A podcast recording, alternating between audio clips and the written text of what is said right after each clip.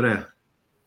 Λοιπόν, καλησπέρα. Σας καλωσορίζω στο 15ο podcast, δηλαδή στη 15η διαδικτυακή συζήτηση με θέμα το 1821. Αυτή η σειρά των συζητήσεων είναι μέρος του εκπαιδευτικού προγράμματος του Κέντρου Φιλελεύθερων Μελετών, που έχει ως θέμα, ως τίτλο «200 χρόνια από τη Φιλελεύθερη Επανάσταση». Το πρόγραμμα έχει στόχο να αναδείξει τις νεωτερικές, τις φιλελεύθερες και τις δημοκρατικές διαστάσεις της Επανάστασης του 1821. Στηρίζεται από το John Templeton Foundation, το οποίο ευχαριστούμε πάρα πολύ, και έχει ειδικότερο στόχο να αναδείξει τη σημαντική δουλειά που έχει γίνει από Ελληνίδες και Έλληνες ιστορικούς τα τελευταία 20-30 χρόνια και νωρίτερα βέβαια, αλλά τα τελευταία 20-30 χρόνια κυρίως σε σχέση με την Ελληνική Επανάσταση. Σήμερα έχω τη χαρά να φιλοξενώ μια φίλη, την ιστορικό Άντα Διάλα, η οποία είναι αναπληρώτρια καθηγήτρια Ευρωπαϊκής Ιστορίας στο τμήμα Θεωρίας και Ιστορίας της Τέχνης της Ανωτάτης Σχολής Καλών Τεχνών. Ε, είναι ταυτόχρονα και διευθύντρια στο Κέντρο Έρευνας Ανθρωπιστικών Επιστημών και νομίζω από τα ιδρυτικά μέλη του, του Κέντρου Έρευνας ε, αυτού Άντα, που έχει κάνει πολύ σημαντική και πολύ ενδιαφέρουσα δουλειά και σε επίπεδο πηγών. Ε, και αν θυμάμαι καλά, παλαιότερα ε, η Άντα ήταν και διευθύντρια του Ιστορικού Αρχείου του, του Πανεπιστημίου Αθηνών. Ε, η, η Άντα Διάλα έχει κάνει πάρα πολλές δουλειές, οι οποίες έχουν πολύ μεγάλο ενδιαφέρον ιστορικό, αλλά ειδικά για την Επανάσταση έχει κάποιες ε, σχετικώς πρόσφατες πολύ ενδιαφέρουσες δημοσιεύσεις που έχουν να κάνουν κυρίως ε, με τα θέματα που θα συζητήσουμε σήμερα. Μεταξύ των άλλων έχει μεταφραστεί και πρόσφατα στα ελληνικά το βιβλίο Συλλογικός Τόμος, που κυκλοφορούσε, είχε δύο-τρία χρόνια, δεν θυμάμαι ακριβώς πότε κυκλοφόρησε, στα αγγλικά, μαζί με τον ε, ε, Αλέξη Ηρακλήδη. Ένας τόμος που είχε ως θέμα τις ανθρωπιστικές επεμβάσεις και βέβαια είχε ειδική ε, αναφορά φυσικά και μια από τις επεμβάσεις που συζητείται μέσα ε, ήταν ο, η ναυμαχία του Ναβαρίνου. Όχι τώρα που το σκέφτομαι δεν ήταν συλλογικός τόμος, ήταν είναι κανονικό. Ναι, όχι, ναι, επειδή είναι συγγραφή, όχι. Είναι ο δικός σας, βέβαια. Ε, και ο οποίος μάλιστα τόμος υπάρχει, το λέω για όσες και όσους θέλουν να το διαβάσουν στα αγγλικά. Πάντοτε είναι καλύτερο να διαβάζει κάτι στο πρωτότυπο όταν το βρίσκεις. Είναι διαθέσιμο στο JSTOR. Ολόκληρο το βιβλίο. Ε, ξεκινάω λοιπόν με την πρώτη ερώτηση. Η, η πρώτη ερώτηση έχει να κάνει με, με ένα ζήτημα το οποίο το γνωρίζεις πάρα πολύ καλά και το οποίο θα το συζητήσουμε αρκετά σήμερα. Ε, είναι ο ελέφαντας μέσα στο, στο δωμάτιο, στην Ελληνική Επανάσταση, είναι η Ρωσία. Ε, ξεκινώ με τη Ρωσία όχι ως επιρροή, επιρροή ακόμα και στους διανοούμενους που συνηθίζουμε να τους χαρακτηρίζουμε φιλελεύθερους, αλλά ως ε, η μεγάλη αυτή δύναμη στην οποία ε, προσλέπει, ελπίζει ο ελληνισμός. Ε, εδώ, κατά τη γνώμη μου, θα με διορθώσεις άντα αν κάνω λάθος, οι Έλληνες μετά τα ορλοφικά λανθασμένα θεωρείται ότι απογοητεύονται από τη Ρωσία. Βεβαίως και απογοητεύονται, διότι οι Ρώσοι τους εγκαταλείπουν, αλλά αντιλαμβάνονται τις αναγκαιότητες, δεν είναι ανόητοι, δεν είναι ρομαντικοί και παρά το γεγονός ότι έχουν την εμπειρία των ορλοφικών και πάλι προς τη Ρωσία στρέφονται ή σχεδόν αποκλειστικά προς τη Ρωσία. Εμφανίζεται βέβαια το, η σκιά της Γαλλίας, προφανώς εμφανίζεται. Αυτό όμως δεν αλλάζει την ουσία. Η ουσία είναι ότι ο ελληνισμός, ο ελληνισμός η Ρωμιοί, ε, άλλοι αισθάνονται Έλληνες, άλλοι δεν ξέρουν καν τη λέξη Έλληνας, οι Ρωμιοί ας πούμε, συνεχίζουν να προσδοκούν ότι αυτός που θα τους βοηθήσει είναι το ξανθό γένος. Όλη η φιλική εταιρεία, η ίδια η σύλληψή της, ο τρόπος που συγκροτείται, ο, ε, το, οι χώροι που κινούνται, οι άνθρωποι αυτοί κτλ. Όλα έχουν ως κέντρο και ως ε, αντικείμενο της βασικής της προσδοκίας για, το, για, για, για τη συνέχεια τη Ρωσία. Θέλω λοιπόν να μας μιλήσεις για, για, αυτήν την, για, για το τι είναι πραγματικά η Ρωσία και το, όχι μόνο το τι είναι πραγματικά, αλλά και το τι είναι η Ρωσία στο μυαλό των, των Ρωμιών. Ωραία, ευχαριστώ. Καλησπέρα και από μένα. Καταρχάς, ε, Αριστίδη, να σε ευχαριστήσω πάρα πολύ για αυτή την τυπητική πρόσκληση ε, και για τα ωραία λόγια και που με παρουσίασες. Ε, παρακολουθώ τις εκπομπές, τα podcast και θεωρώ ότι είναι πραγματικά πολύ μεγάλη συμβολή στη, στη δημόσια συζήτηση των, ε, της ελληνικής, για το θέμα της Ελληνικής Επανάστασης Και βέβαια, όπως πολύ σωστά λες, εδώ το μεγάλο ζήτημα που πρέπει να κουβεντιαστεί ξανά ε, και κουβεντιάζεται και η ίδια ερώτηση που μου θέτεις ε, έχει ένα φρέσκο πνεύμα σε σχέση με το πώς αντιλαμβανόμαστε τη, Ρωσία ε, στο ζήτημα της Ελληνικής Επανάστασης, ε, ο ελέφαντας μέσα στο, στο δωμάτιο. Λοιπόν, η δική μου η σκέψη σε σχέση με την μελέτη της Ρωσίας στα συμφραζόμενα της Ελληνικής Επανάστασης ξεκινάει από την ειδικότητά μου ως, ως ρωσολόγου.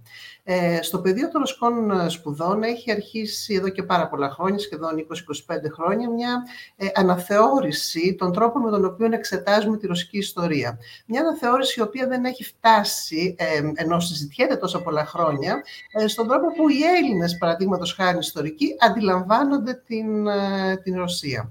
Ένα επίπεδο λοιπόν που θέλω να θέσω στην κουβέντα μας είναι οι ιστοριογραφικές προσεγγίσεις της Ρωσίας, την οποία τη Ρωσία συνήθως τοποθετούμε ε, σε μια περιφέρεια ενός κέντρου ε, που είναι καθυστερημένο αυτό το κέντρο, είναι ορθόδοξη, δεν είναι ευρωπαϊκή ακριβώς όπως είναι οι άλλες ευρωπαϊκές δυνάμεις, είναι πάνω κάτω ευρωπαϊκή, αλλά όχι ακριβώς ευρωπαϊκή, πάνω κάτω σαν την Ελλάδα, αλλά όχι και ακριβώς η Ελλάδα είναι πιο δυτική. Υπάρχουν ένα σωρό στερεότυπα για τα οποία θα μπορούσαμε να κουβεντιάζουμε ώρες. Η ρωσική παρουσία στις, στην Ελληνική Επανάσταση έχει μελετηθεί αρκετά και δεν είναι δηλαδή ένα θέμα που απουσιάζει. Ακριβώς. Ε, αλλά αυτό το οποίο κατά την άποψή μου δεν έχει συζητηθεί είναι τι ακριβώς θεωρούμε ότι ήταν η Ρωσία της εποχής και τι ακριβώς εννοούμε όταν λέμε ρωσική προσδοκία.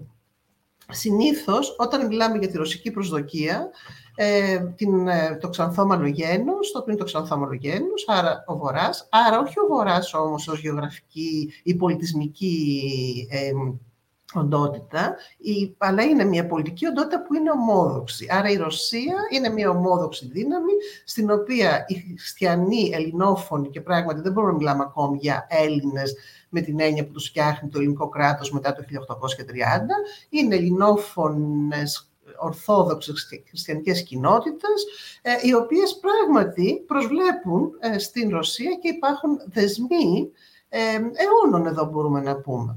Ωστόσο όμως, αυτό το οποίο διαφεύγει από την εικόνα και μάλιστα και, και πολύ σωστά είπες, εδώ τα ορλοφικά είναι πολύ κεντρικά κατά την άποψή μου. Κεντρικό σημείο, το 1770 ας πούμε, αυτή, ας πάρουμε αυτή τη χρονολογία και θα ξεφύγω λίγο και από την έννοια των ορλοφικών.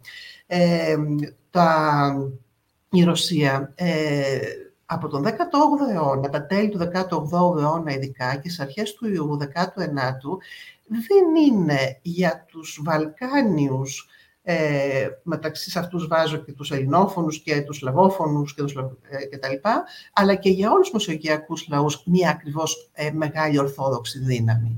Είναι μια μεγάλη νεωτερική δύναμη, απεικιοκρατική, με τεράστιες ευκαιρίες ε, ε, για να ζήσουν, να αναλυχθούν και να κάνουν καριέρες. νομίζω ότι γι' αυτό υποστηρίζω στο βιβλίο το οποίο ελπίζω θα τελειώσω μέχρι επόμενο, το επόμενο διάστημα. Ε, νομίζω ότι πρέπει να ξαναδούμε τη ρωσική προσδοκία ακριβώς ε, σε αυτά τα συμφραζόμενα, στα συμφραζόμενα της Ρωσίας που αναδύεται στα τέλη του 18ου αιώνα με την πολιτική της Μεγάλης Εκατερίνης. Είναι δύο στιγμές πολύ κεντρικές. Ξεκινάμε φυσικά από το Μεγάλο Πέτρο, αλλά η εποχή που μας ενδιαφέρει, η εποχή των Επαναστάσεων, είναι η εποχή της Μεγάλης Κατερίνης. Και στη συνέχεια η εποχή της Επανάστασης Ελληνικής, αλλά και των Μεσογειακών, είναι η εποχή του αγαπημένου του εγγονού, του Αλέξανδρου του Πρώτου. Ε, δεν μπορείς να μιλάω τόσο με προσωπικότητες, ωστόσο έχουν μια σημασία, δηλαδή δεν μπορούμε και χωρίς προσωπικότητες να συζητήσουμε, ούτε χωρίζω τη ρωσική ιστορία με βάση την βασιλεία της Κατερίνης ή του Αλέξανδρου. Παρά τα αυτά όμως, αυτές οι δύο, οι δύο διακυβερνήσεις ορίζουν το χρυσό αιώνα της ρωσικής ιστορίας, τον διευρυμένο 18ο αιώνα. Σε αντίθεση με τον ευρωπαϊκό διευρυμένο 19ο αιώνα, οι Ρώσοι έχουν τον διευρυμένο 18ο αιώνα.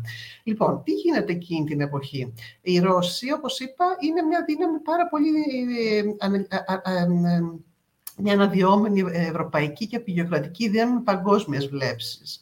Ε, είναι η εποχή που οι Ρώσοι ανακαλύπτουν, εντός εισαγωγικών βάζω τη λέξη ανακαλύπτουν, γιατί εξερευνούν οι πιο σωστοί, ε, την, της, ε, την Αμερικάνικη Ήπειρο μέσω του ειρηνικού. Αυτή είναι μια ιστορία σχετικά ξεχασμένη, ε, διότι όταν μιλάμε για, τις, για την ανακάλυψη Αμερικής, για την εξερεύνηση Αμερικής, για τα ταξίδια των εξερευνητών, συζητάμε συνήθως με όρους Ατλαντικού και μας διαφεύγει ο ειρηνικός ε, και τι σημαίνει από εκεί και πόσο κοντά είναι οι Ρώσοι ε, στην ε, εξερεύνηση της Αμερικής και αποκτούν απικίες. από το 18ο αιώνα η πιο γνωστή είναι η Αλάσκα, την οποία πολλούν μετά στα μέσα του 19ου αιώνα, το 1867, στους Αμερικάνους, τη δίνουν και ενίκιο και μετά την πολλούν οριστικά. Τι γίνεται όμως εκείνη την εποχή; Μια πρώτη φορά στα πλαίσια του, του Ρωσοτουρκικού πολέμου, το 1770, ο ρωσικός στόλος κάνει το διάπλου από την Βαλτική μέσω του Ατλαντικού στη Μεσόγειο. Και αυτό είναι ένα σημείο κεντρικό, ε, το οποίο συνδέεται φυσικά με τα ορολογικά. Αν, το, αν συνδέσουμε αυτό το παγκόσμια σημασίας γεγονός, γιατί είναι παγκόσμια σημασίας γεγονός και μπορώ να εξηγήσω γιατί, ε, με την, ε, με την σύνδεση της Βαλτικής και της Μεσογείου, άρα ενός χώρου που είναι, ξεκινάει από το Γιβραλτάρ μέχρι και μας βγαίνει Αίγυπτο ε, και ε, Μέση Ανατολή, μπορούμε να σκεφτούμε μία Μεσόγειο πριν τη γαλλική παρουσία ακριβώς και πριν τη Βρετανική πρωτοκαθεδρία. Μία Μεσόγειο που, είναι, που η Ρωσία έχει, ε, παίζει ένα πολύ κεντρικό ρόλο. Όχι μόνο επειδή θα ξεσήκωνε τους ομόδοξους ε, χριστιανούς αλλά επειδή ε, με την ίδια της την παρουσία ε, και της πολιτική της, όχι μόνο με την παρουσία, με την πολιτική της στον ευρύτερο χώρο της Μεσογείου, ε, έβαλε σε κίνηση ένα σωρό νέα πράγματα, νέες, νέες, νέες αντιπαλότητες, αλλά και νέες δυνατότητες για τους κατοίκους των, της Μεσογείου. Ε, και όπως όλοι γνωρίζουμε και όλες, ε, πάρα πολύ κατα, κατατρεγμένοι, ας πούμε, με, με, από, ε, ε, που τους κατεδίωξε η, η, συγγνώμη, η Οθωμανική εξουσία μετά τις επαναστάσεις, βρήκαν ε, στέγη, ας πούμε, στη Ρωσία και έκαναν πάρα πολλές ε, ε, και ανελήφθηκαν εκεί και θα πούμε και τις περιπτώσεις, αλλά δεν ήταν μόνο από, το, από, την, από, την, από, την, από την Ανατολική Μεσόγειο αυτές τις περιπτώσεις. Πάρα πολλοί Ισπανοί, ας πούμε, την Οδυσσό την, την ίδρυσε ένας Ισπανός. Ε, πάρα πολλοί Ιταλοί. Ε, και επίσης δεν είναι τυχαίο ότι αυτή την προσδοκία δεν την είχαν μόνο οι Έλληνες σε σχέση με τη Ρωσία ε, όταν ξέσπασαν οι επαναστάσεις. Την είχαν και οι Ιταλοί και το ξέρουμε από τα ντοκουμέντα, την είχαν και οι Ισπανοί, την είχαν και οι Πορτογάλοι. Άρα λοιπόν δεν είναι η ομοδοξία εδώ, ε, είναι κάτι άλλο. Είναι μια χώρα η οποία είναι παγκοσμίου, έχει παγκόσμιες ε, διασυνδέσεις και είναι μια αυτοκρατορία. Εδώ η έννοια αυτοκρατορίας επίσης είναι κεντρική ε, μια αυτοκρατορία η οποία επεκτείνεται. Και η επέκταση αυτοκρατορία, όχι μόνο της ρωσικής, ε, και άλλων αυτοκρατοριών, και τα λένε όσοι γράφουν τις αυτοκρατορίες, και ο Γιάννης Οκοτσόνη σας τα είπε σε, προηγούμενο, ε, σε προηγούμενη εκπομπή, που ασχολείται ακριβώς με, με την Ελληνική Επανάσταση ως αυτοκρατορικό γεγονός, ήταν οι αυτοκρατορίες ήταν τόπο ευκαιριών. Ναι. Με αυτή την έννοια μπορώ να συμφωνήσω μαζί σου ότι βεβαίως ε, δυσαρεστήθηκαν οι ντόπιοι όταν ο Ορλόφ έφυγε, ωστόσο όμως τους ανοίχτηκαν τόσες πολλές δυνατότητες και να σκεφτούμε τον Βαρβάκη, τον ε, Κατσόνη και πάρα πολλούς άλλους, μπορούμε να παραπλασιάσουμε τα ονόματα, ελληνόφωνους, σλαβόφωνους, Ιταλούς και Ισπανούς, ε, που βρήκαν, κάνουν καριέρα στην, στην Ρωσία. Επομένως, η αίσθησή τους ήταν άλλη, πράγματι. Αλλιώς έβλεπα, οι, οι άνθρωποι της εποχής είχαν μια αίσθηση πιο ε, πολυκεντρική του κόσμου από ό,τι συνήθως έχουμε εμείς σήμερα που είναι δικοκεντρική. Ναι, λογικό, γιατί ε, το μυαλό τους δούλευε με, στο επίπεδο των αυτοκρατοριών, όχι στο επίπεδο των ναι. εθνών. Ε, οπότε ήταν... Ε, από αυτά που είπες, προέκυψαν δύο ερωτήσεις, δύο ερωτήματα που έχω. Ξεκινάω με το πρώτο, το πιο γενικό και μετά θα πάω σε κάτι πιο ειδικό που έχει να κάνει με την ελληνική περίπτωση και τον τρόπο που οι Έλληνες βλέπουν τη Ρωσία ακριβώς με τον τρόπο που παρουσίασες. Το πρώτο λοιπόν. Εδώ υπάρχει ένα παράδοξο. Θα προσπαθήσω να κάνω μια σύγκριση, η οποία μπορεί να είναι εντελώς αδόκιμη, αλλά είσαι ελεύθερη με διορθώσεις, ε, να, να με μαλώσεις κτλ. Γιατί θα είναι αρκετά ε, περίεργη. Ε, βλέπουμε τη Ρωσία, ας τη δούμε τη Ρωσία, λίγο πριν το το 1815, στο 19ο αιώνα, και λίγο πριν το Ε, το 1941 στην, ε, τη Σοβιετική Ένωση τώρα πια, στην, ε, στον 20ο αιώνα. Και στις δύο περιπτώσεις η Ρωσία φαίνεται πριν την εισβολή του 15, είπα, όχι το 15, το, το 12. Το 12. Ναι, το 12, συγγνώμη. 15, πριν το 12, λοιπόν, η, Ρωσία φαίνεται απομονωμένη, φαίνεται να υπάρχει ένας πολύ μεγάλος συνασπισμός, στη μία περίπτωση με αρχηγό τον Απολέον, τα γερμανικά κράτη κτλ. που να την έχει περικυκλώσει. Κάτι ανάλογο συμβαίνει με τη Σοβιετική Ένωση στον 20ο αιώνα. Οι δύο φιλόδοξες ρηψοκίνδυνες εκστρατείες έχουν περίπου το ίδιο τέλος, με τις διαφορές τους γνωστές, αλλά περίπου το ίδιο τέλος. Στην περίπτωση του 20ου αιώνα, αυτή η ιστορία είναι μια ιστορία, ακόμα και, μάλλον να προσθέσω ακόμα ένα στοιχείο ομοιότητος. Οι Ρώσοι βγαίνουν από τα σύνορά τους στην αντεπίθεση και φτάνουν μέχρι το Παρίσι στη μία περίπτωση, μέχρι το Βερολίνο στην άλλη. Ε, εκεί σταματούν οι ομοιότητες. Γιατί; Γιατί μετά το 14-15 η Ρωσία του 19ου αιώνα κλείνεται στο καβούκι της, μας ενδιαφέρει εμάς αυτό πολύ, ε, χάνει ευκαιρίες, ενώ η Σοβιετική Ένωση μετά το 1945 ε, μεταμορφώνεται σε κάτι πολύ διαφορετικό από αυτό που ήταν τη δεκαετία του 30. Είναι μια παγκόσμια υπερδύναμη η οποία ανταγωνίζεται και ξεπερνά σε πολλούς τομείς στρατιωτικούς κυρίως στις ε, Ηνωμένες Πολιτείες. Ακόμα και στην περίπτωση την ελληνική, γιατί και στην 20ο αιώνα έχουμε την ελληνική περίπτωση και πάλι, ενώ οι Σοβιετικοί φαίνεται να έχουν παραχωρήσει την, την Ελλάδα στους, στη Δύση, στους Βρετανούς, στη Δύση γενικότερα. Όταν βλέπουν ότι υπάρχει ευκαιρία, ε, δοκιμάζουν.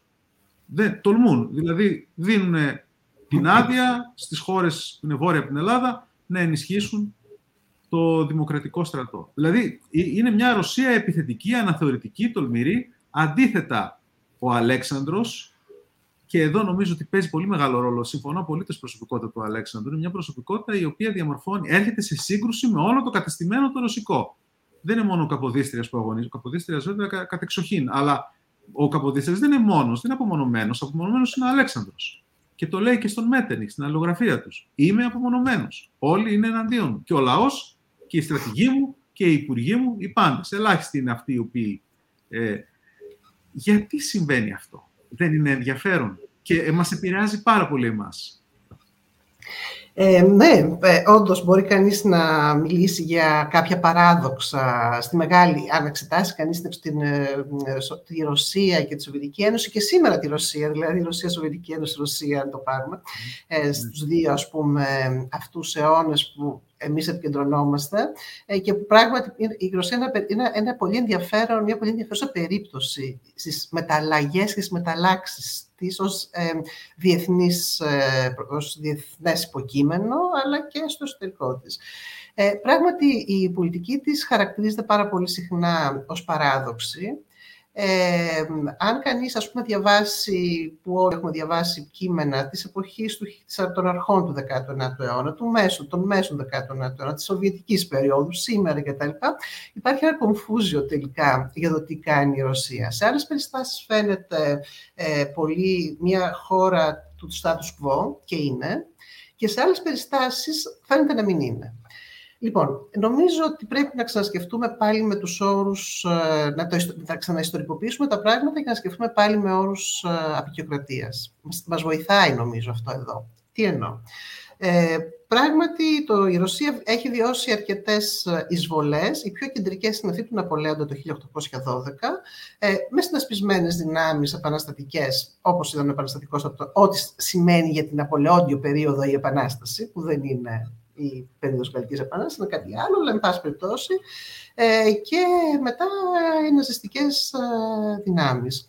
Ε, και στις δύο περιπτώσεις πράγματι υπήρξε ένα αντάρτικο, θα λέγαμε, ε, το οποίο έσωσε σε μεγάλο βαθμό την, ε, κατάσταση, την εσωτερική, και γι' αυτό υπάρχει και μια μεγάλη έμφαση στην έννοια του λαού σε αυτές τις, και στις δύο περιπτώσεις. Και μάλιστα είναι πολύ ενδιαφέρον και η Ρωσία δεν αποτελεί καθόλου εξαίρεση σε σχέση με αυτό που γίνεται στην Ευρώπη κατά τους Ναπολεοντίους πολέμους, που τότε ακριβώς εμφανίζεται και το συνέστημα, το αίσθημα το ρωσικό και της ρωσικότητας και του πατριωτισμού, αλλά από τα κάτω τώρα, όχι ως ε, διαφωτιστικό πρόταγμα, ας πούμε, της Εκατερίνης ή του Αλέξανδρου και όλα αυτά. Ε, τι γίνεται τώρα; Πράγματι, ο νικηφόρος στρατός στρατός της Ρωσίας και, στην, και της Σοβιετικής Ένωσης, δηλαδή και στις δύο περιπτώσεις, βγαίνει από τα σύνορα, φτάνει στην καρδιά, στο Βερολίνο και, στην, ε, ας πούμε, και στο Παρίσι και γυρίζει πίσω. Και δείχνει ορισμένες στιγμές να συστρέφεται στο εσωτερικό της ε, η Ρωσία. Πράγματι είναι έτσι. Αλλά είναι έτσι σε ό,τι αφορά κυρίως τα δυτικά και νότια σύνορά της. Νομίζω ότι αν, ας πούμε, μπορώ, αν, μπορώ, αν έχω καθαρή εικόνα του τι κάνει η Ρωσία από τα τέλη του 18ου αιώνα και μέχρι σήμερα μπορούμε να πούμε, έχει ένα όριο στη Δύση. Και το όριο αυτό είναι η Πολωνία, το οποίο δεν πέρασε ποτέ, αν το, αν το καλοσκεφτούμε. Και ένα όριο στο Νότο, η Κωνσταντινούπολη, την οποία στην πραγματικότητα ποτέ δεν θέλησε. Διότι στη διάρκεια του 19ου αιώνα είχε τη δυνατότητα να ναι. την πάρει και το 28, το 29. 28, βέβαια. Ναι, και το 33 με την, ε, το, με την συνθήκη, όχι με την πάρει, αλλά τέλος πάντων έχει πολύ πιο προνομιακές συνθήκες. Δεν την άφησαν εκεί, βέβαια, οι μεγάλες δυνάμει το 1833.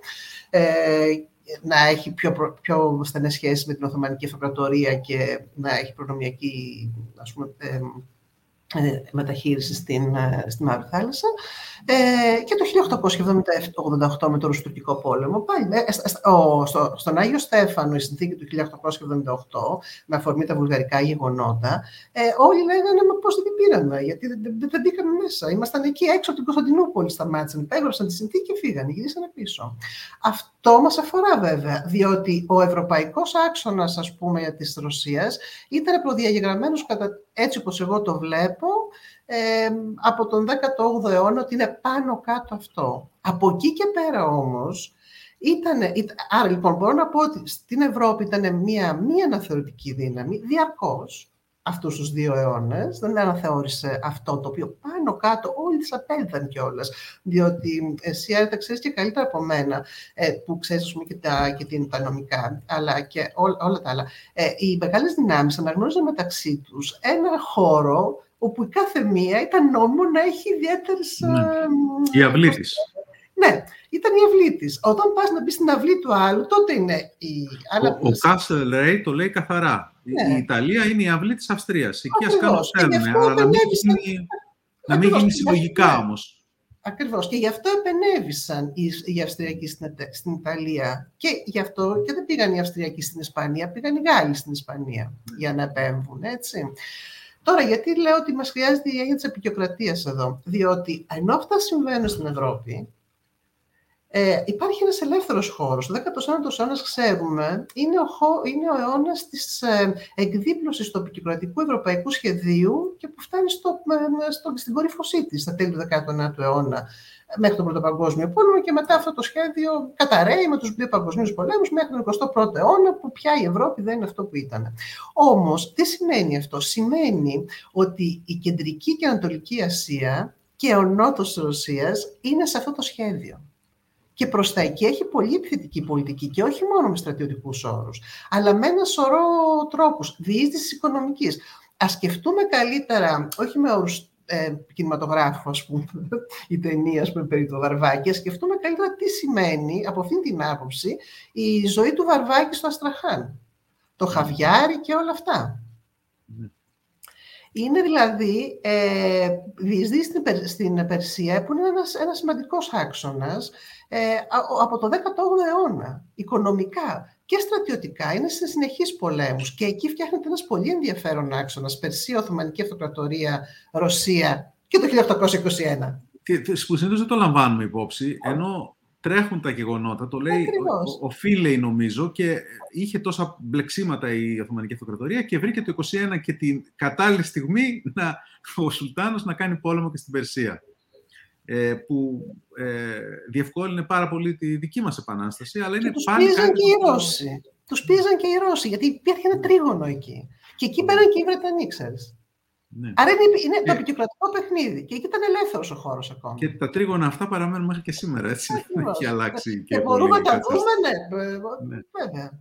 Οι ισχυρές ε, χώρες στην περιοχή, αν το σκεφτεί κανείς, ναι. είναι.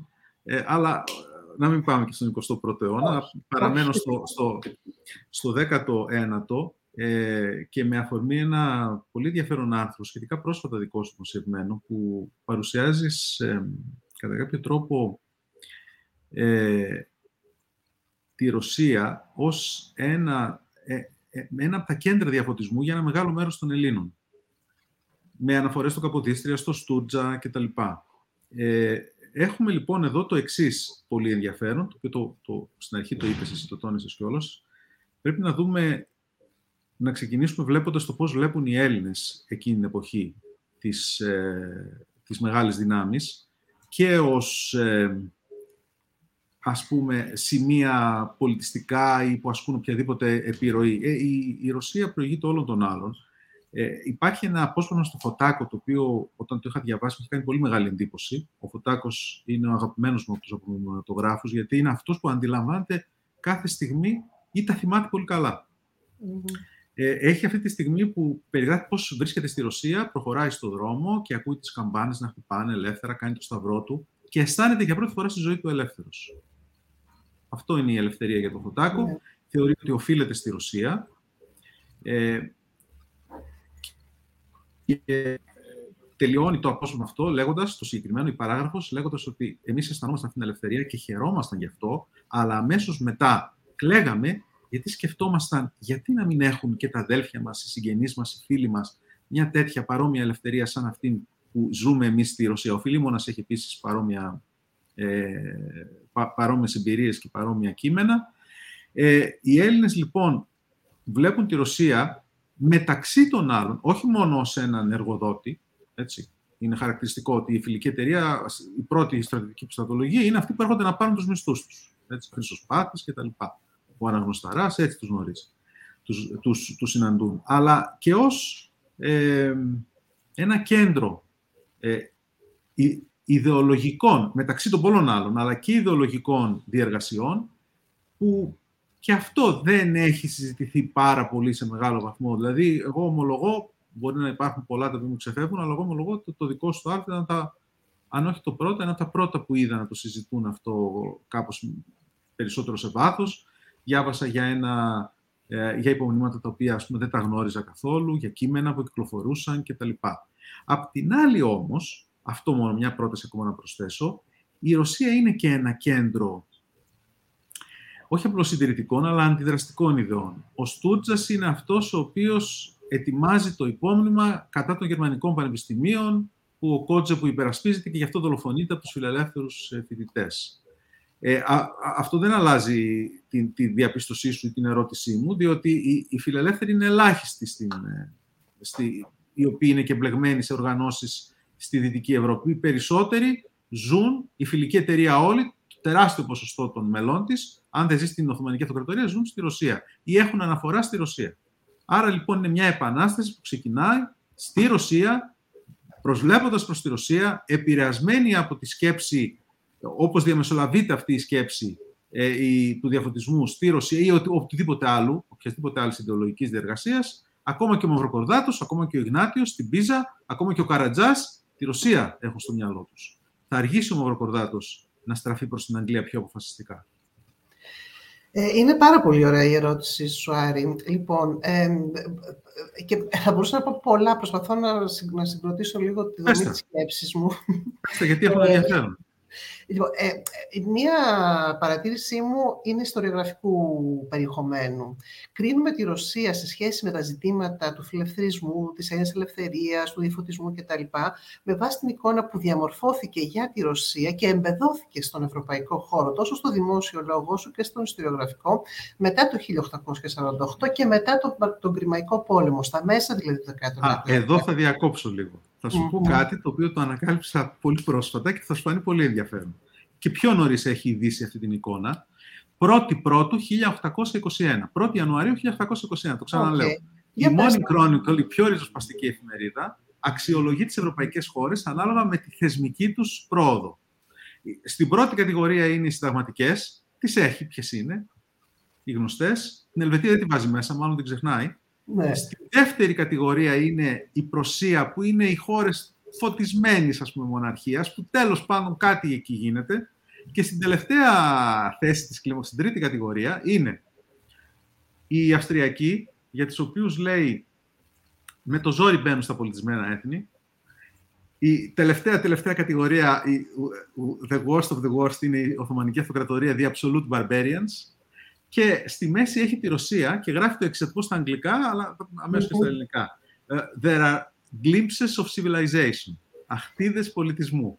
Αυτή είναι η εικόνα που έχουν οι ακραίοι βέβαια, φιλελεύθεροι, οι φιλελεύθεροι δυναμικοί, οι ριζοσπάστες, που είναι και δημοκρατικοί, στη Μεγάλη Βρετανία.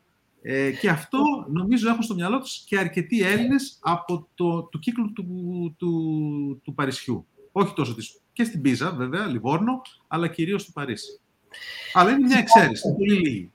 Υπάρχει, εγώ συμφωνώ. Ε, εγώ είπα ότι εμπεδώνεται η, η, η εικόνα της Ρωσίας ε, κυρίως ε, για δύο πράγματα, ως μη φιλελεύθερης, ως παροχημένης κτλ. Πρώτον, διότι το 1948 αποφάσισε να βοηθήσει την Αυστρία στα προβλήματα που είχε με τους Ούγκους και κατέβησε την Ουγγρική Επανάσταση. Mm. Και δεύτερον, γιατί το, το 1854 στο Κρημαϊκό Πόλεμο ιτήθηκε η Ρωσία και εκεί απεδείχθη αυτό που λέγανε ας πούμε, ο γίγαντας με τα πύληνα πόδια και ένα σωρό άλλα πράγματα. Ωστόσο, όμως, υπάρχει μία προκατάληψη ευρωπαϊ... δυτικοευρωπαϊκή σε σχέση με την ε, Ρωσία και όχι μόνο. Δηλαδή, αν συζητήσουμε το τι θεωρείται Ευρώπη σε διαφορετικές χρονικές στιγμές και ποια είναι τα σύνορα κυρίως, γιατί θεωρείται κάπου πάνω κάτω το βρούμε, ποια είναι τα σύνορα, όλοι έχουν κάποια αυλή στην οποία σταματούν τα σύνορα. Ό,τι είναι ανατολικότερο εκείνων είναι μη δυτικό. Οι Βρετανοί μπορούν να λένε η Ευρώπη, ας πούμε, και ο φιλελευθερισμός που ταυτίζεται με την έννοια της Ευρώπης σταματάει στην Αυστρία. Οι Αυστριακοί λένε ο η Ευρώπη και ο πολιτισμός δεν βγαίνει έξω από την Αυστριακή αυλή, διότι αν πάμε προς τους Τσέχους και τα λοιπά είναι κάτι άλλο. Οι Ρώσοι λένε, εμείς εδώ, οι Πολωνοί λένε οι Ρώσοι δεν είναι Ευρωπαίοι, εμείς είμαστε Ευρωπαίοι. Οι Ρώσοι λένε δεν είναι οι Οθωμανοί Ευρωπαίοι και οι άλλοι, εμείς είμαστε Ευρωπαίοι. Υπάρχει δηλαδή αυτό το φαινόμενο ντόμινο, που είναι τα σύνορα της Ευρώπης. Πράγματι, και ο Ναπολέοντας όταν ξεκίνησε την εκστρατεία του ενάντια στην Ευρώπη, στην ε, Ρωσία το 1812, έκανε μια τεράστια ε, καμπάνια θα λέγαμε, θα λέγαμε σήμερα ας πούμε fake news, δεν ξέρω. Ήταν ας πούμε τότε που στην εποχή της εκστρατείας του Ναπολέοντα στην ε, Ρωσία εκδόθηκε η περίφημη διαθήκη συγγνώμη, του Μεγάλου Πέτρου που υποτίθεται, που αυτό ήταν, το είχε, είχε φτιαχτεί στο Υπουργείο Εξωτερικών της Γαλλίας από Πολωνούς mm. δυσαρεστημένους από την, πολωνική, από τη ρωσική κατοχή της Πολωνίας που έλεγε ότι οι Ρώσοι θέλουν να καταλάβουν όλο τον κόσμο ε, και ότι εν πάση περιπτώσει δεν είναι τόσο πολιτισμένοι γιατί δεν έχουν βιομηχανία. Έχει σημασία δηλαδή με το τι ταυτίζουν κάθε φορά το πολιτισμένο, το απολύτως, το ευρωπαϊκό κτλ. Ο Ναπολέοντας όμως χρησιμοποίησε όλη αυτή την, ε, την φιλολογία και κυρίως μια εικόνα που του ερχόταν από το Γίβονα, η βάρβαρη πρώτων πυλών. Η βάρβαρη, η βάρβαρη πρώτων πυλών εξαιτίας αυτής κατέρευσε η Ρώμη, εξαιτίας των Ρώσων θα καταρρεύσει η επαναστατημένη Ευρώπη. Οπότε όλο αυτό πράγματι ε, δημιουργούσε μία εικόνα αρνητική. Και αυτό εμπεδώνεται ε, στην, ε, μετά, το, μετά το δεύτερο μισό του 19ου αιώνα. Πριν όμως από αυτό, Πράγματι, και για τους Έλληνες, η Ρωσία δεν ήταν μόνο, όπως πολύ σωστά είπες, ένας χώρος όπου θα έβρισκαν, ας πούμε, ένα κομμάτι γης, που βρήκαν ένα κομμάτι γης. Δεν ήταν μόνο ένας χώρος που θα έβρισκαν ένα μισθό, που βρήκαν μισθό. Δεν ήταν ένας χώρος που, όχι απλώς βρήκαν μισθό, αλλά έφτασαν μέχρι τα νότα κλιμάκια ο Καποδίστριας. Είναι απλώς ο πιο γνωστός αν, αν εγγράψουμε, αν καταγράψουμε όλο το δίκτυο των ελληνόφωνων και σλαβόφωνων που έχουν πάει στην, ε, στην Ρωσική Αυτοκρατορία ε, και τι δουλειά έκαναν και πόσο ε, ε, καλές τύχες είχαν, πραγματικά θα μπορούσε κανείς να χαρακτηρίσει ας πούμε, τη Ρωσία του, 10, του τέλους του 18ου αιώνα με την Αμερική των αρχών του 20ου αιώνα. Έχει ένα ενδιαφέρον αυτό να δει κανείς τις περιουσίες κτλ.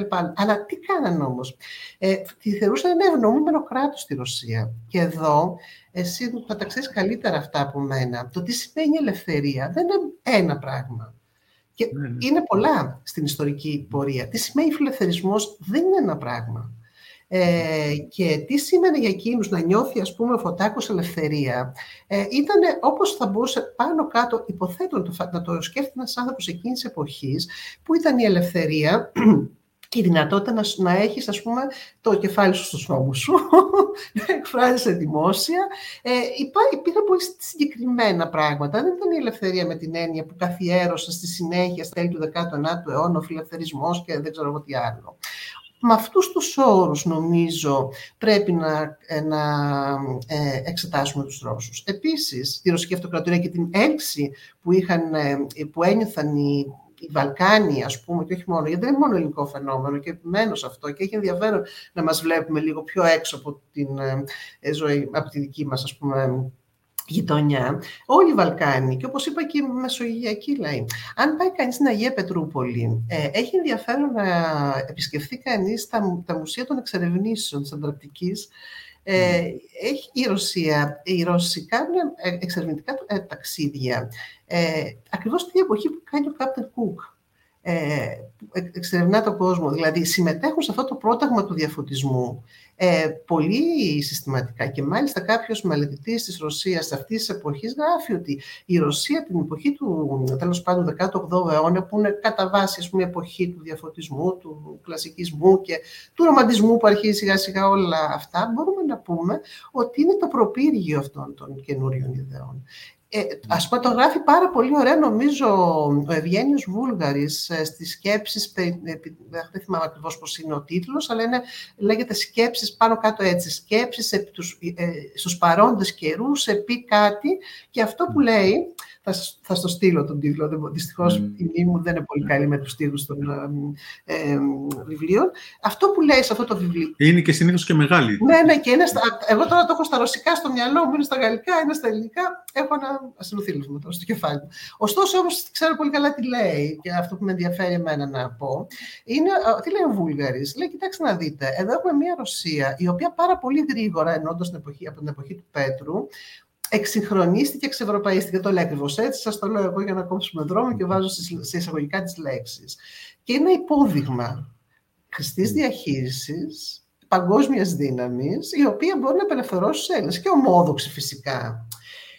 Το ενδιαφέρον σκέψης του Βουλγαρή είναι ότι λέει ότι διακρίνει τα ίδια στοιχεία και για τους Οθωμανούς και οι Οθωμανοί θα μπορούσαν να γίνουν. Αλλά δεν μας συμφέρει να τους αφήσουμε να γίνουν. Οπότε, ελάτε να ε, πούμε ότι η Ρωσία είναι η δύναμη η οποία θα μας απελευθερώσει. Ναι.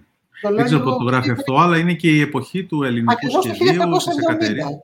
Ναι, ακριβώς, είναι, είναι... Δημοσιεύεται το 1771, ακριβώς ένα χρόνο μετά τα ορλοφικά. Και η Εκατερίνη, για να σε, και συγγνώμη σε διέκοψα, αλλά για να το όχι, κλείσω και αυτό, η Εκατερίνη διατυπώνει το, το, το σχέδιο το ελληνικό δέκα χρόνια σχεδόν μετά το 1771, το 1782 ή 83. Δεν το είχε πριν κατέβει στην ε, Μεσόγειο. Το φτιάξε μετά. Και εν πολλής το φτιάξε ο Βολτέρος και άλλοι. Ο Ορλόφ, ο Πατιόμκιν και αυτή. Έχει η αυτοκρατορία με την Κωνσταντινούπολη, την Αθήνα που τις γράφει. Ναι, και, και ο πόλεμος αυτός και εσύ που θα. Και έπειτα το ελληνικό σχέδιο της ε, Εκατερίνης ε, πάει με το σχέδιο του Ιωσήφ της Αυστρίας για να διαμελήσουν τη Οθωμανική Αυτοκρατορία. Ναι. Αλλά συμβαίνει η Γαλλική Επανάσταση που τα ανατρέπει όλα αυτά. Τους χαλάει τα ε, σχέδια ε, και αλλάζουν τα πράγματα. Ακριβώς έτσι. Ε, είναι χαρακτηριστικό τη ένα τηλεγράφημα, όχι τηλεγράφημα, δύο επιστολές που στέλνει ταυτοχρόνως ο Βρετανός πρεσβευτής εκείνη την περίοδο. Έχει μιλήσει και με τον Ποτέμκιν. Ε, γράφει στο επίσημο ότι εδώ τους έχει γίνει έμονη ιδέα. Δεν το ναι. συζητάμε. Ναι. Μόνο, μόνο με αυτό ασχολούνται, με την ελληνική. Και σε ένα δεύτερο, μια προσωπική επιστολή που στέλνει στον στον Υπουργό Εξωτερικών, του λέει: Στέλνω και αυτή την προσωπική να το τονίσω και με συζητήσεις με την αυτοκράτηρα που έκανα, καταλήγω ότι αν θέλουμε να έχουμε συμμάχους τους Ρώσους στα δικά μας σχέδια, θα πρέπει να πάμε με τα νερά τους με αυτό το μη ρεαλιστικό σχέδιο, που θα καταρρεύσει έτσι κι αλλιώς. Ε, ας κάνουμε ότι πάμε με τα νερά τους, διότι πραγματικά είναι αδύνατο να τους επηρεάσεις με άλλον τρόπο, παρά μόνο να δεχτείς αυτό το τρελό σχέδιο. Ε, ε αυτό φαντάζομαι ο Καποδίστρας το γνωρίζει πολύ καλά. Ε, έχει ακούσει Υπάρχει αυτός ο, δεν θυμάμαι το όνομά του, ο πρώην υπουργός των Εξωτερικών, ο, ο Πολωνός. Ο, ναι, ο, μπράβο, το δύσκολο όνομα. Ναι. Ο οποίος, όταν ξεσπάει η Ελληνική Επανάσταση, ουσιαστικά στέλνει επιστολή ανοιχτή στον Τζάρο και του λέει: Να, η ευκαιρία αυτή είναι τώρα.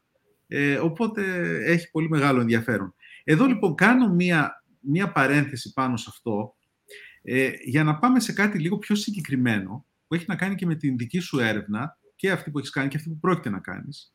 Ε, νομίζω ότι τα δύο πιο σημαντικά γεγονότα, ερευνητικά ε, γεγονότα, προσδοκίες που, που έχει η κοινότητα, είναι το άνοιγμα των αρχείων των, που έχει αρχίσει πολύ μεγάλο βαθμό τώρα εξαιτίας των, των πολύ καλών Οθωμανολόγων που έχουμε των αρχείων των Οθωμανικών, τα οποία ήταν ανοιχτά, αλλά δεν είχαν γίνει αντικείμενο. Ε, και τα ρωσικά βέβαια, έτσι, τα οποία δεν ξέρω σε τι βαθμό είναι ανοιχτά, Ε, αλλά ε, έχουν γίνει πολύ σημαντικές δουλειές από τον Άρς και μετά και από άλλους. Τώρα εσύ είσαι ένα από τα άτομα, ή κυρίως δεν ξέρω, δεν ξέρω πόσοι είναι που γνωρίζουν ρωσικά και κάνουν έρευνα.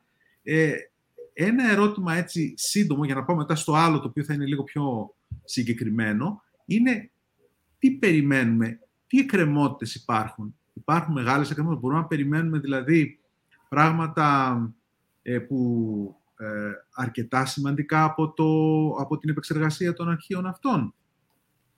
Δεν θέλω να προβλέψω τι θα, τι θα προκύψει, αλλά ο όγκος του υλικού είναι τέτοιος που μας υπόσχεται εκπλήξεις, γιατί ο όγκος είναι συνήθως ανάλογος και με τις εκπλήξεις.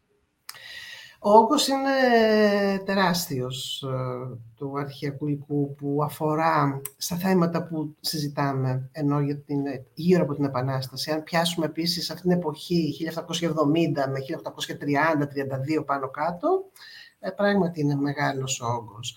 Ε, το ερώτημα το δικό μου, και τα αρχεία είναι ανοιχτά, ε, δεν είναι ενδεχομένως τόσο ε, καλά όχι, οργανωμένα είναι πάρα πολύ καλά, πρέπει να σας πω. Δηλαδή, η γραφειοκρατία εδώ είναι, ε, πώς το λένε, ε, είναι χρήσιμη για τους ε, ιστορικούς.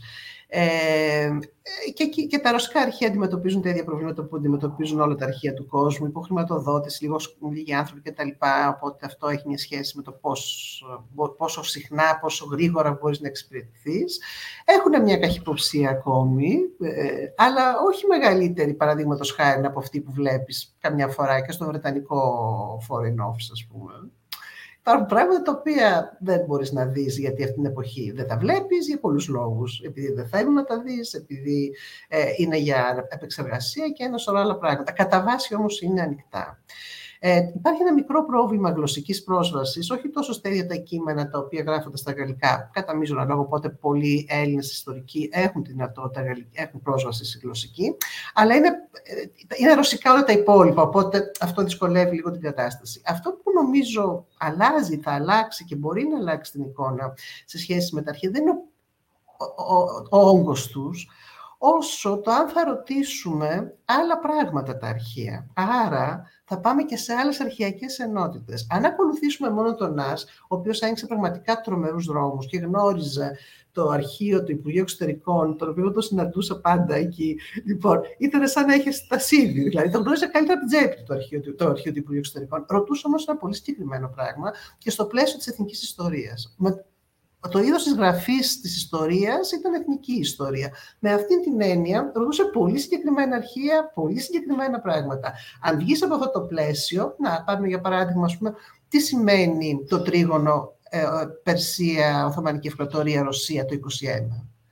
Θα πρέπει να πας και σε άλλα αρχεία και θα πρέπει να ρωτήσεις mm. άλλα πράγματα. Οπότε με αυτήν την έννοια ε, όντως μπορεί να περιμένει κανείς εκπλήξεις. Άρα η απάντηση μονολεκτικά είναι νέες προσεγγίσεις, νέα ιστοριογραφικά αιτούμενα και με νέα αρχεία που θα έρθουν στην επιφάνεια.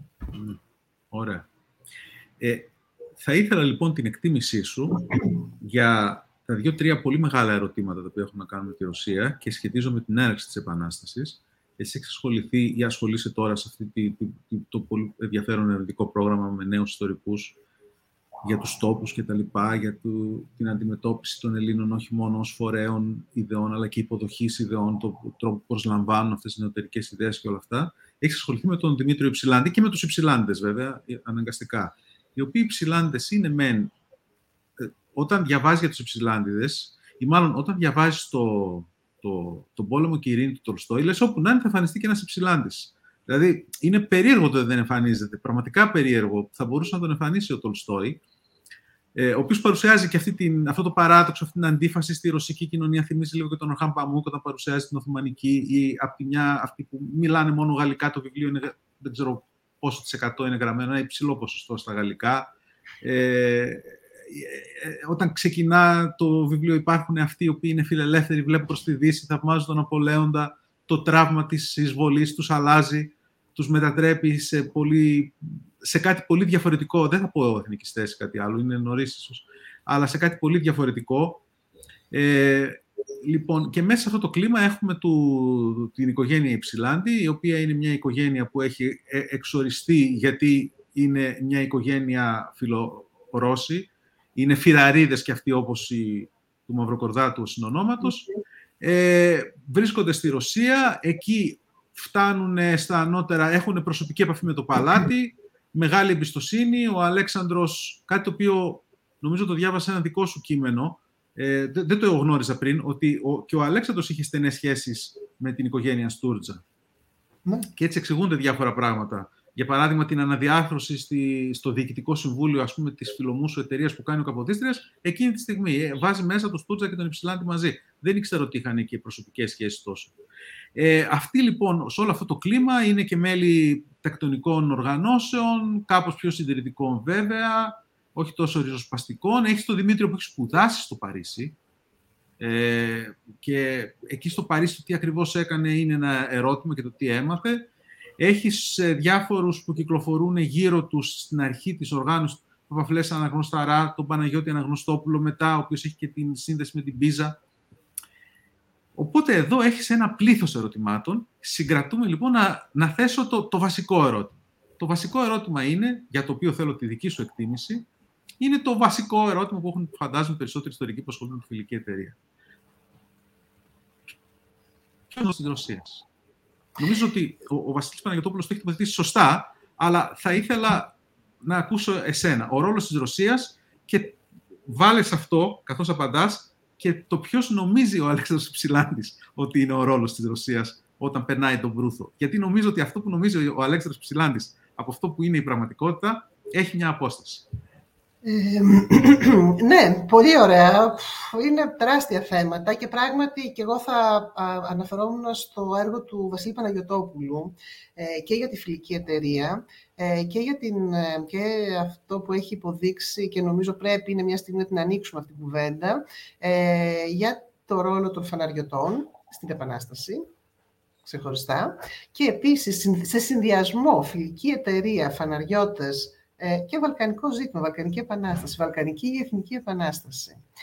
Ε, αυτά είναι, είναι τρία συνδεόμενα κατά την άποψή μου ερωτήματα ε, και τα οποία πρέπει κανείς να τα δει στο... Α, για τους φαναριώτες θα σε ρωτήσω ναι. αμέσως μετά, επειδή ξέρω ότι το έχεις ανοίξει αυτό το ζήτημα και έχεις γράψει κάποια πράγματα για τους τέσσερις αυτούς. Ναι. Ε, θα κάνω μια πιο ειδική ερώτηση. Οπότε ας το αφήσουμε αυτό για αμέσως. Ναι, συνδέονται, βεβαίως συνδέονται. Γι' αυτό και θα το συνδέσω αμέσως μετά. Ακριβώς. Αυτή τώρα, μάλλον αυτό ο κύκλος των ερωτημάτων συνδέεται με αυτό που είναι λίγο, σημαίνει λίγο πριν το 1821, που είναι το τέλος των Απολωτίων πολέμων.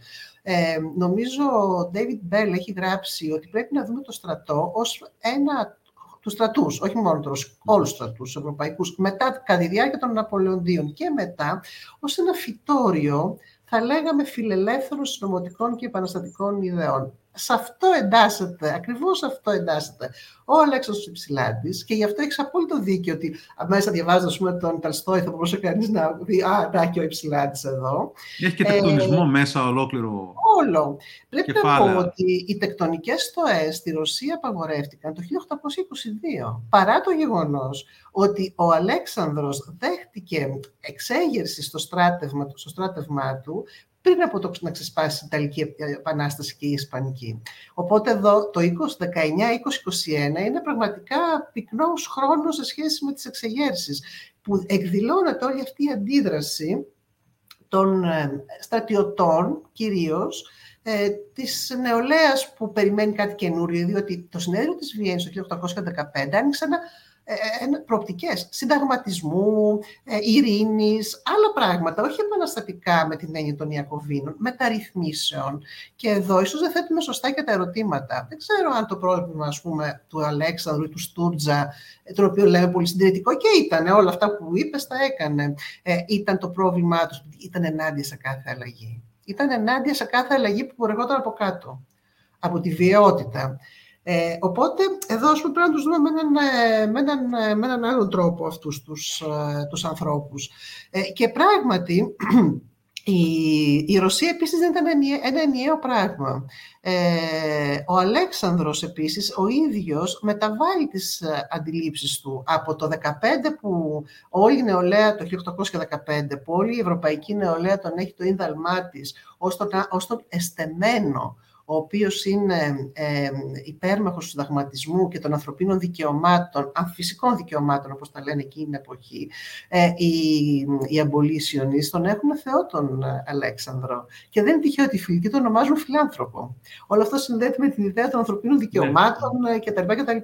Λοιπόν, ο οποίος Αλέξανδρος όμως, και, και πιστεύουν, και ο Υψηλάδης πιστεύω, ότι θεωρούσε ότι ο Αλέξανδρος ε, θα στεκόταν τελικά υπέρ της Επανάστασης, γιατί όλοι πιστεύαν ότι ο Αλέξανδρος θα έρθει να τους ε, βοηθήσει. Ακόμη και οι Ιταλοί όταν μπήκανε μέσα οι Αυστριακοί, που τους έδωσε, ο, ο, ο, ε, στο, πώς το λένε, στα συνέδριο ο Αλέξανδρος, είπε ναι τελικά, παρότι γενός διαφωνούσε στην αρχή για την επέμβαση mm. καταστολής. Ε, ακόμη και μετά την καταστολή, ο Πέπε, όπου ήταν ο μεγάλος Ιταλός Επαναστάτης, που ζούσε στο, στην, στην, ε, πώς το λένε, στην, στο Λονδίνο, έλεγε Δεν πιστεύω ότι ο Αλέξανδρος θα μας αφήσει ποτέ. Ναι. Ένα το κρατούμενο. Και υψηλάτη πιθανόν να μην το πίστευε. Εξάλλου, οι άνθρωποι όταν ενεργούμε δεν έχουν τη σοφία που έχουν οι άλλοι άνθρωποι μετά που μπορούν να δουν πώς εξελίχθηκε η ιστορία. Πρέπει να δράσει. Ο Αλέξανδρος, ο υψηλάτη, έπρεπε να δράσει. Και πίστευα αυτό. Τον βοηθούσαν επίσης, τον βοηθούσε και ο κύκλος του, γιατί πολύ σωστά είπες στην προηγούμενη ερώτηση. Η Ρωσία ήταν ένας χώρος που κυοφορούνταν ορισμένες ιδέες διαφωτιστικές κτλ. Αλλά είναι ένας χώρος αντίδρασης. Πράγματι ήταν ένας χώρος αντίδρασης. Αλλά ο χώρος, ειδικά στον νότο της Ρωσίας, με το ρωσικό στράτευμα, εκεί που ήταν όλοι οι μελλοντικοί δεκεμβριστές, οι επαναστάτες της Ρωσίας, που ήταν ο χώρος του Υψηλάντη, ήταν όλοι έτοιμοι να πολεμήσουν υπέρ της Ελλάδας, των Ελλήνων, των εξεγερμένων Ελλήνων. Οπότε αυτό που Είναι σύμπτωση ότι βρίσκονται αυτοί εκεί, βρίσκονται στη Βεσσαραβία. Ναι, είναι σύμπτωση με την. Όχι, σύμπτωση είναι, η σύμπτωση είναι η εξής. Ότι η Βεσσαραβία, και αυτό είναι ένα θέμα που δεν το γνωρίζουμε. Ξέρουμε τον κύκλο της Πίζας, ας πούμε, που και καλά κάνουμε και το ξέρουμε, αλλά τον κύκλο του Κισινιόφ, και τι σημαίνει το Κισινιόφ, γιατί που τα έχει θέσει πολύ ωραίο ο Παναγιώτοπουλος αυτά, δεν το γνωρίζουμε και δεν θέλουμε να το γνωρίσουμε, γιατί θεωρούμε ότι αυτός είναι ένας άλλος κόσμος, όχι δυτικός, ας πούμε, η Πίζα είναι πιο, πώς να πω, έχει άλλη έγκλη από το Κισινιόφ, ας πούμε, σήμερα και τότε. Ωστόσο όμως το Κισινιόφ ήταν μια πόλη πολυεθνική, με Ιταλούς, Ισπανούς, Βούλγαρους, Βαλκάνιους, Έλληνες και εκεί λειτουργούσαν ελεύθερα οι μασονικές στοές. Και εκεί στάθμευε το, ο στρατός ο Ρωσικός, διότι μόλις είχαν πάρει την περιοχή μετά τον Ρωσοτουρκικό πόλεμο και την συνθήκη του Βουκουριστή του 1812 ήταν μεθόριος περιοχή. Και ο Καποδίστριας, ο οποίος ήξερε πώς φτιάχνεις ένα εντό αγωγικών νέο κράτος, ακόμη Ήταν και, και ο υπεύθυνος της περιοχής. Ακριβώς. Έφτιαξε, μία, ε, έφτιαξε την, την, ε, τη Βεσαραβία με πολύ σύγχρονο τρόπο, όπως έφτιαξε και την Ελβετία. Και μάλιστα, κανείς δεν το ξέρει. Νομίζω ότι η Ρωσική Αυτοκρατορία ήταν ένα όμοιο πράγμα. Δεν ήταν. Η Ρωσική Αυτοκρατορία ήταν αρχική, όλα αυτά που λέει και η Βρετανική, πώς το λένε, σπάσει εκείνη την εποχή. Ωστόσο όμως, η Φιλανδία που έχει μπει από τους Ναπολεόντιου πολέμους στη Ρωσία απολαμβάνει ομόσπονδη διαχείρισης, έχει αυτονομίες. Το ίδιο και η Πολωνία πριν το 1830, το ίδιο και η Βεσαραβία. Και είναι πειράματα που κάνουν εκείνη την εποχή πώς φτιάχνεις καινούργια κράτη, πώς φτιάχνεις καινούριου θεσμούς. Ειδικά η Βεσαραβία ήταν ένα ωραίο πείραμα πώς από το Οθωμανικό περνάς στο Ευρωπαϊκό, στο δικό του το μυαλό. Οπότε. Άρα, αναρωτιέται κανείς για πολλά πράγματα ε, οι διορισμοί που γίνονται των διπλωματών. Αυτός ο, ναι. ο, ο, ο Αργυρόπουλος, νομίζω, Θεσσαλονικιός, που συλλαμβάνεται μαζί με τον Γαλάτη, αλλά μετά βρίσκεται στο, ε, βρίσκεται στην, ε, στο Γαλάτσι. Στο Γαλάτσι, ναι, ναι. Ε, στο, στο Γαλάτι, μετά από αίτηση προς το Καποδίστριο του Υψηλάντη. Οπότε το, το ερώτημα το άλλο εδώ, που επίσης πολύ ενδιαφέρον, είναι ότι για το τι συνέβη έχουμε δύο πολύ διαφορετικές ε, βερσιόν που συγκρούνται μεταξύ τους. Ο Καποδίστριας που λέει ότι του είπα μη τυχόν και κάνεις οτιδήποτε είναι εγκληματικό. Ο Υψηλάντη που λέει μου είπε ο Καποδίστριας προχώρα, εγώ είμαι εδώ, η Ρωσία, η Ρωσία θα ακολουθήσει. Ε, έχουμε δύο κείμενα τα οποία και τα δύο απευθύνονται στον Νικόλαο και τα δύο είναι κείμενα από δύο ανθρώπους πολύ σημαντικούς στην ελληνική ιστορία. Ο ένας μάλιστα είναι τιμοθάνατος, γι' αυτό και οι Έλληνες ιστορικοί εμπιστεύονται περισσότερο τον Αλέξανδρο Υψηλάντη. Εγώ θεωρώ ότι ο, ο Καποδίστριας βρίσκεται πιο κοντά στη, στη, στα, γεγονότα, όχι μόνο γιατί ο Καποδίστριας είναι ένας άνθρωπος με κάποια συγκεκριμένα χαρακτηριστικά που λέει είναι συνεπής, κανείς δεν μπορεί να το αμφισβητήσει αυτό, αλλά και γιατί ο Αλέξανδρος Υψηλάντης θεωρώ ότι παρεξηγεί πάρα πολλά από αυτά που ακούει. Τα, τα ακούει με διαφορετικό τρόπο από τον τρόπο που έπρεπε να ακούσει. Δηλαδή κάποιες υποσχέσεις κάπως αόριστες που δίνει ο Αλέξανδρος, τις λαμβάνει ε, της μετρητής. ε, κάποια τη διπλωματική γλώσσα του Καποδίστρια δεν μπορεί να την αντιληφθεί με τον ίδιο τρόπο που την κατάλαβε ας πούμε κάποιος άλλος. Ο, ο Ξάνθος, για παράδειγμα, ή κάποιος ακόμα πιο ικανός από τον Ξάνθο, ο Παπαρηγόπουλος, ο πρόξενος, ο βοηθός προξένου στην, στην Πάτρα. Δεν αντιλαμβάνεται δηλαδή νομίζω αυτό που του λέει ο Καποδίστριας και γι' αυτό το λόγο ε, κάνει τα λάθη που κάνει στη συνέχεια. Ε, αυτή η αντικρουόμενη, η τόσο διαφορετική εκδοχή των γεγονότων από τους δύο αυτούς πρωταγωνιστές, πιστεύω ότι ο μόνος τρόπος να μας δοθούν κάποιες, κάποια εργαλεία για να μπορέσουμε να τα ερμηνεύσουμε καλύτερα και να δούμε τι πιο, βρίσκεται πιο κοντά στα γεγονότα, γιατί προφανώς κανείς δεν θα, καμία εκδοχή δεν θα είναι απολύτως ακριβής, είναι ίσως τα ρωσικά αρχεία. Οπωσδήποτε τα ρωσικά αρχεία ε, και τα ρωσικά αρχεία και τα αρχεία τα πρώην, της πρώην Ρωσικής Αυτοκρατορίας και της πρώην Σοβιετικής Ένωσης. Δηλαδή, εδώ πιστεύω ότι πρέπει να επισκεφθεί κανείς τα αρχεία στην ε, σημερινή ας πούμε, Μολδαβία και τα στο σημερινό Κισνιόφ. Mm. Ε, θα πρέπει να πάει στην Ουκρανία, οπωσδήποτε, θα πρέπει να πάει στο Κίεβο και στο Οδυσσό, διότι όλα αυτά είναι δίκτυα νότια. Και οπωσδήποτε κεντρικά αρχεία στην, στην Πετρούπολη και στη Μόσχα. Να ξέρει δηλαδή λίγο και τη διαδρομή των αρχείων και πού να ψάξει κανείς, γιατί τα, τα αρχεία αναδιατάχθηκαν με τη Σοβιετική περίοδο. Δηλαδή, αυτό στην Αγία Πετρούπολη, ας πούμε, το αρχείο του Υπουργείου Εξωτερικών, από την Αγία Πετρούπολη, που ήταν το κέντρο του Υπουργείου Εξωτερικών. Μετά έγινε η Μόσχα πρωτεύουσα, πήγαν στη Μόσχα.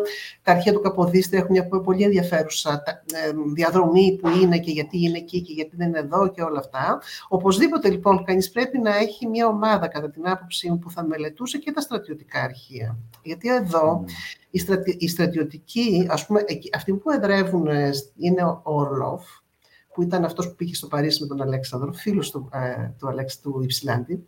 Ε, είναι ο Πέστελ, που είναι μετά δεκεμβριστής. Ε, είναι αχ, ο, ο ε, ο Ραεύσκη. Είναι άνθρωποι δηλαδή που θα παίξουν, έχουν παίξει νωρίτερα κάποιο ρόλο, θα παίξουν και μετά, έχουν πολλαπλά δίκτυα, τοπικά, αλλά και σε όλη την αυτοκρατορία και έχουν πολλαπλό λόγο δημοσιολογικό, πολιτικό, στρατιωτικό, γράφουν εκθέσεις δηλαδή, ε, ε, διαμορφώνουν, θέλω να πω, την, κατάσταση και τις αντιλήψεις από πολλές και διαφορετικές θέσεις. Το ίδιο έκανε και ο Καποδίστριας με έναν τρόπο. Ο ίδιος δεν έγραφε πολλά, αλλά αν δει κανείς και τα έχει αναδείξει νομίζω πολύ ωραία αυτά η Κωνσταντίνα Ζάνου στο βιβλίο της, το οποίο περιμένω τη μετάφραση σύντομα ελπίζουμε. Ε, τα δίκτυα λοιπόν ε, αυτά, ε, τα οποία είναι πολύ, πολύ σημαντικά. Ε, οι άνθρωποι που γράφουν, πώς γράφουν, γιατί γράφουν και τι, τι παραστάσεις διαμορφώνουν. Για να mm. στην προηγούμενη ερώτηση. Και όντως, κατά τη διέλευση των συνόρων, μεταβάλλονται λίγο και οι αντιλήψεις τους. Αλλιώς βλέπεις τα πράγματα στο Κισνιόφ, αλλιώς τα βλέπεις στην Αγία Πετρούπολη, αλλιώς τα βλέπει ο Δημήτριος Υψηλάντης όταν φτάνει στην Πελοπόννησο. Ναι, Δεν έχει καμία ναι. σχέση αυτό που συνάντησα στο Γαλάτσι. Αυτό που δεν κατάλαβε νομίζω καλά ο, ο επίσης ο Αλέξανδρος Υψηλάντης ήταν ότι στο Γαλάτσι που έσφαξε, διότι αυτά είναι επίσης ιστορίες που δεν, θέλουμε, δεν, δεν μας αρέσει να τις λέμε. Γιατί και ο Βλαντιμιρέσκου, με τον οποίο πήγε στην αρχή να κάνει νοικολογιά, και αυτός ήρωας των Ναπολεοντίων πολέμων ήταν. Με τη ρωσική στολή πήγε και ο Βλαντιμιρέσκου και έκανε επανάσταση στην, ε, στη Ρουμανία. Αυτό που δεν υπολόγισαν οι υψηλάντες εκεί καλά ήταν το πώς τους υποδέχθηκε ο ντόπιος εργοτικός πληθυσμός όταν άρχισαν οι σφαγές, όχι εξ αρχής. Αυτό το έχει υπολογίσει καλά. Ο Καποδίστριας τώρα γνώριζε ε, τη διπλωματική γλώσσα ο Καποδίστριας ήταν σε θέση να γνωρίζει καλύτερα από όλους και τη γλώσσα του Υψηλάνη, νομίζω εγώ, έτσι, αυτή είναι η δική μου αντίδραση σε αυτό που με ρωτάς, αλλά και τη διπλωματική γλώσσα, όχι απλώς τη διπλωματική γλώσσα, ήξερε τι γίνεται στην Ευρώπη, ήξερε τι μπορούσε να περιμένει μία επανάσταση. Διότι τη συζητούσαν τις επαναστάσεις. Κοίταξε, πρέπει να δούμε πάλι το παγκόσμιο, μας βοηθάει αυτό. Έχουμε συζητήσει για την επανάσταση με αφορμή την ΑΕΤ, συζητάνε για τις επαναστάσεις με αφορμή τη Λατινική Αμερική, όχι επειδή είναι η Λατινική Αμερική, αλλά γιατί τους ενδιαφέρει τι θα γίνει στην Ισπανία, διότι αυτά είναι, τα βλέπουν, είναι αλληλοσυνδεόμενα γεγονότα και τα βλέπουν ως τέτοια και τα χειρίζονται ως τέτοια βλέπουν τις συζητήσεις με την Ιταλία, οπότε ξέρει ο Καποδίστρες ότι πού πάτε παιδιά; Και τι κάνει ο Καποδίστρες, έχει μια πολύ συγκεκριμένη πολιτική και ίσως εκείνη ήταν το πεδίο της αστάθειας, ας πούμε, ο Καποδίστρες ήταν υπέρ των αλλαγών, αλλά από πάνω δεν του άρεσαν καθόλου οι επαναστατικές αλλαγές. Δεν του άρεσε, ας πούμε. Άλλωστε ήταν ο ίδιος από πάνω, οπότε μπορούσε να ελέγξει την κατάσταση. Ναι. Και του χαλάνε το, στο, το μακροπρόθεσμο σχεδιασμό. Αφήστε μας, λέει εμάς. Εμείς ξέρουμε, ως, οι διπλωμάτες ξέρουμε. Ως γνωστόν, οι επαναστάσεις δεν γίνονται από νοικοκύριδες. Ναι, ναι, ναι. Γι' αυτό ότι θα πρέπει να συζητήσει κανείς όμως την ιδέα, δηλαδή, τι αλλαγή, ότι και ο Καποδίστρας και ο Υψηλάντης ήταν από τη μεριά της επαναλλαγών. Όχι από τη μεριά του. Δεν ήταν ο ένας στη μεριά του παλαιού καθεστώτο ναι, ναι, ναι, ο άλλο στην εποχή. Ήταν στην ίδια εποχή, αλλά με άλλους όρους. Και, και σίγουρα ήταν το ίδιο, ας το πούμε, πατριώτες με την έννοια που έχουμε σήμερα. Δηλαδή ήταν άνθρωποι που είχαν πραγματικά, ε, ήταν αυτό η βασική του. Για τον Καποδίστρια ήταν και έμονη ιδέα το τι θα γίνει με το. Yeah. Θεωρούσε τον εαυτό του τον, και, και δικαιολογημένα το θεωρούσε ότι είναι ο, ο, ο, ο, πώς θα το πούμε, ε, δεν θέλω να υπερβάλλω τώρα, ε, μία μεσαιανική ας πούμε, αντίληψη είχε. Καταλάβαινε ότι άλλος Έλληνας σε μια παρόμοια θέση δεν θα βρεθεί. Αυτή ήταν η ευκαιρία. Αλλά αυτό όλο το έβλεπε, κατά τη δική μου άποψη, σε συνδυασμό με τα... Έπρεπε να είναι συμβατό με τα συμφέροντα της Ρωσίας. Ιδάλλως δεν θα μπορούσε να γίνει τίποτα. Το ήταν δεδομένο γι' αυτόν. Και επίσης και ένα μακροπρόθεσμο σχέδιο για τον ελληνισμό, το οποίο ήταν ορθό. Τώρα θα, θα μου πεις, μετά από 200 χρόνια το λες τι είναι ορθό και τι λανθασμένο δεν είναι ίσως επιστημονικά. Ήταν ορθό ναι. γιατί, γιατί όλοι οι σοβαροί άνθρωποι την ίδια εποχή έβλεπαν τα πράγματα με τον ίδιο τρόπο. Άρα για την εποχή εκείνη ήταν μάλλον το ορθό σχέδιο. Όλοι. Από τον Ιγνάτιο και τον Κοραή μέχρι τον Μαυροκορδάτο, τον, ε, τον Άθιμο κτλ. Ε, νομίζω, ε, ναι. Ναι, συγγνώμη. Ε, ήθελα να πω σε σχέση με αυτό. Αυτό, αυτό πες, πες ναι. βέβαια, ναι, γιατί έχω, έχω μια μικρή ερωτησούλα, απορία, έτσι, κάτι, ένα ερώτημα, αλλά μόλις το, το ολοκληρώσω. Μια, μια φράση μόνο για να συνδέσω ναι. τους δύο υπουργούς εξωτερικών, τον Τζαρτορίσκη και τον, ε, και τον, ε, τον Καποδίστρια. Ε, είναι πολύ ενδιαφέρουσα η κοινή τους πορεία.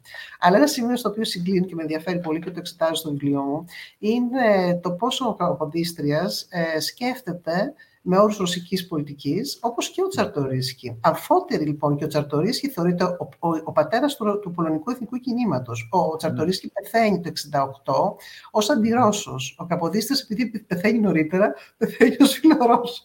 Λοιπόν, mm. αλλά ο, και οι δύο βλέπουν τα Βαλκάνια ως ένα προκεχωρημένο στάδιο για την εξάπλωση, όχι την φυσική εξάπλωση, αλλά την επιρροή της ρωσικής αυτοκρατορίας και την αναδιαμόρφωση της έννοιας της Ευρώπης αμφότεροι βλέπουν ναι. την Οθωμανική Αυτοκρατορία ως κάτι το οποίο πρέπει να περιοριστεί λίγο πιο μέσα. Ναι.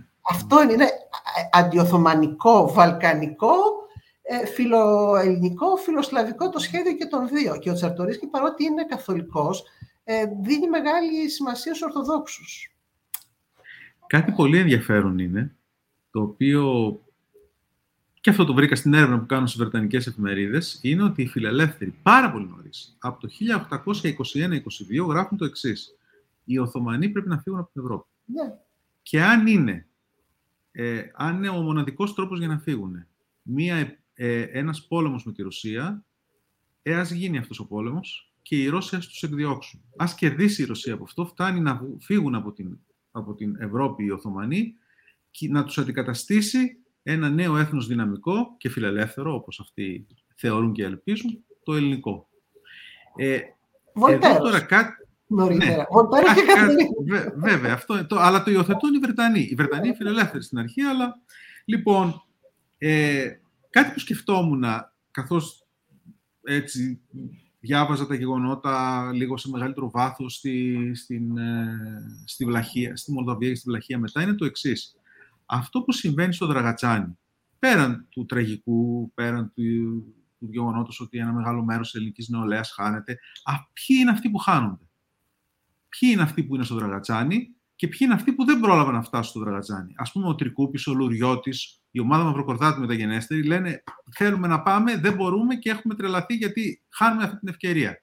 Αυτοί όμως επιβιώνουν και έρχονται να παίξουν ρόλο, ενώ αυτοί που είναι στο Δραγατσάνι, οι οποίοι όσοι είναι φοιτητές τουλάχιστον, οι περισσότεροι από αυτούς, αν δεν κάνω λάθος, έχουν σπουδάσει στην κεντρική Ευρώπη και στη Ρωσία. Αυτοί λοιπόν, η, η, ο μεγάλος αριθμός νέων ανθρώπων που θα μπορούσαν να παίξουν ρόλο, χάνεται, εξαφανίζεται. Στο Τραγατσάνι, μόνο και μόνο επειδή υπάρχει αυτή η μάχη στο Τραγατσάνι. Ναι. Οπότε αυτοί που επιβιώνουν, αυτοί που έρχονται από τη Δύση. Είναι αυτοί οι οποίοι δεν ναι. συλλαμβάνονται ή δεν πεθαίνουν ή δεν... είναι πιο εύκολο για, για αυτούς να έρθουν στην ελληνική, στην ελληνική επαναστατημένη επικράτεια αυτό και μόνο μπορεί να είναι ένα γεγονός το οποίο επηρεάζει την εξέλιξη του χαρακτήρα της Επανάστασης και του προσανατολισμού της.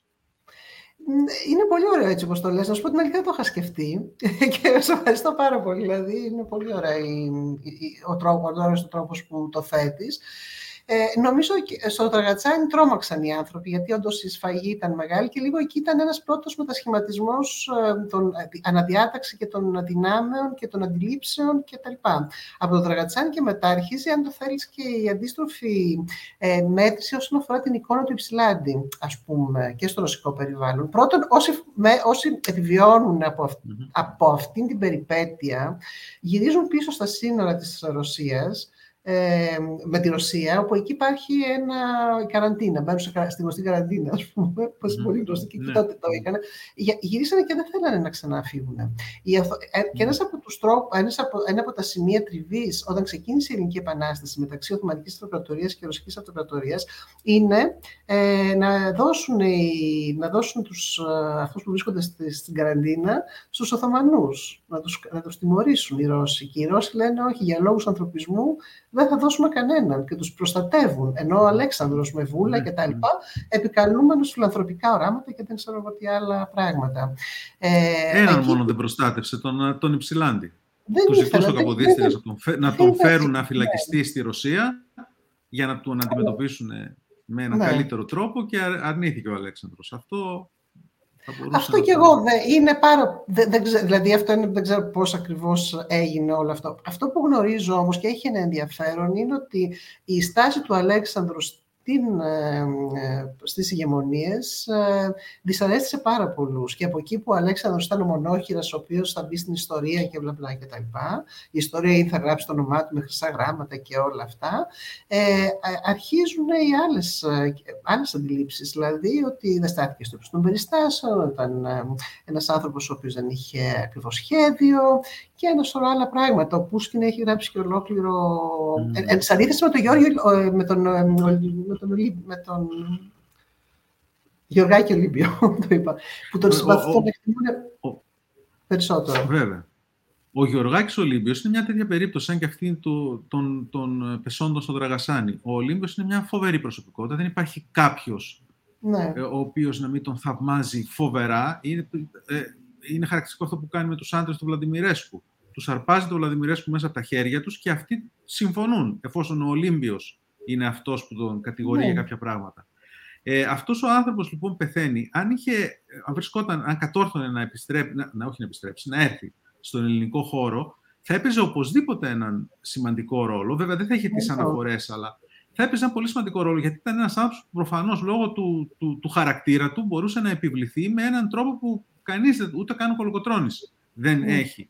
Ε, αυτός όμως, ο Κολοκοτρώνης, ο Κολοκοτρώνης ήταν ένας ε, πρώην ε, μισθοφόρος των Βρετανών, έτσι. Δεν είναι δύσκολο για τον Κολοκοτρώνη να υπογράψει πρώτος το αίτημα προς τη Μεγάλη Βρετανία. Αισθάνεται πολύ... Δεν είναι δύσκολο να προτείνει τον Ρίτσαρτ Τσέρτς για να γίνει... Γιατί είναι κοντά στους Βρετανούς ο κολοκοτρωνης Αν ήταν ο Γεωργάκης ο Ολύμπιος όμως, ο οποίος έχει τη γυναίκα που είναι Σέρβα, έχει πολεμήσει στη Δική Επανάσταση, έχει τα μετάλλια τα ρωσικά, έχει γνωρίσει προσωπικά τον Αλέξανδρο. Δεν θα επέτρεπε μια στροφή προς τη Μεγάλη Βρετανία τόσο εύκολα όσο ο Κολοκοτρώνης, ο οποίος στρέφεται προς τη Ρωσία προς το τέλος λόγω της Ορθοδοξίας. Όχι γιατί αντιμετωπίζει τη Ρωσία με τον ίδιο τρόπο που την αντιμετώπιζε ο Γεωργάκης Ολύμπιος. ε, οπότε το γεγονός ότι χάνεται και ο Γεωργάκης Ολύμπιος και ο Φαρμάκης και άλλοι σημαντικές προσωπικότητες εκεί ε, αφήνει τους όχι τους, δεν θα πω αγγλόφιλους, γιατί αυτό είναι λαθασμένο, από τους ανθρώπους που είναι κάπως περισσότερο επηρεασμένοι από τους Βρετανούς, ε, πάρα πολλοί έχουν. Ο, ο Νικηταράς και αυτός έχει εργαστεί για τους Βρετανούς. Ο, ο μεγάλος ο γιος του Κολοκοτρώνη. Ε, δεν είμαι σίγουρος για τον Πλαπούτα, αν και ο Πλαπούτας είχε μια εμπειρία στο Βρετανικό στράτευμα. Πάρα πολύ. Τόσο πολύ, ώστε μια Βρετανική εφημερίδα, την πρώτη, το πρώτο που γράφει για την Ελληνική Επανάσταση, η Times, γράφουν «Ξέσπασε Επανάσταση και στην Πελοπόννησο και διοικούν τα στρατεύματα των Ελλήνων πολλοί που έχουν υπηρετήσει τα δικά μας στην Επτάνη. Ναι. Είναι χαρακτηριστικό αυτό. Ναι. Γιατί αυτοί που έχουν υπηρετήσει τα ρωσικά στρατεύματα και στις ηγεμονίες δεν είναι εκεί. Έχουν χαθεί. Ε, πράγματι. Αυτά είναι ωραία θέματα και νομίζω ότι και η έρευνα του Μιχάλη Σωτηρόπουλου που κάνει ακριβώς αυτή την ε, ε, ε μελετά τους επαναστάτες που κινούνται, πώς κινούνται τα, τα, τα, ε, τα ταξίδια τους εντός εισαγωγικών θα, μας, ναι. έχει να μας, θα έχει να μας πει πάρα πολλά είναι πράγματα. Είναι και μέλος της, της ομάδας ο Μιχάλης, αυτής που, ε, που, που, που, κάνετε τώρα το, Τη δικής σου, όχι της δικής σου.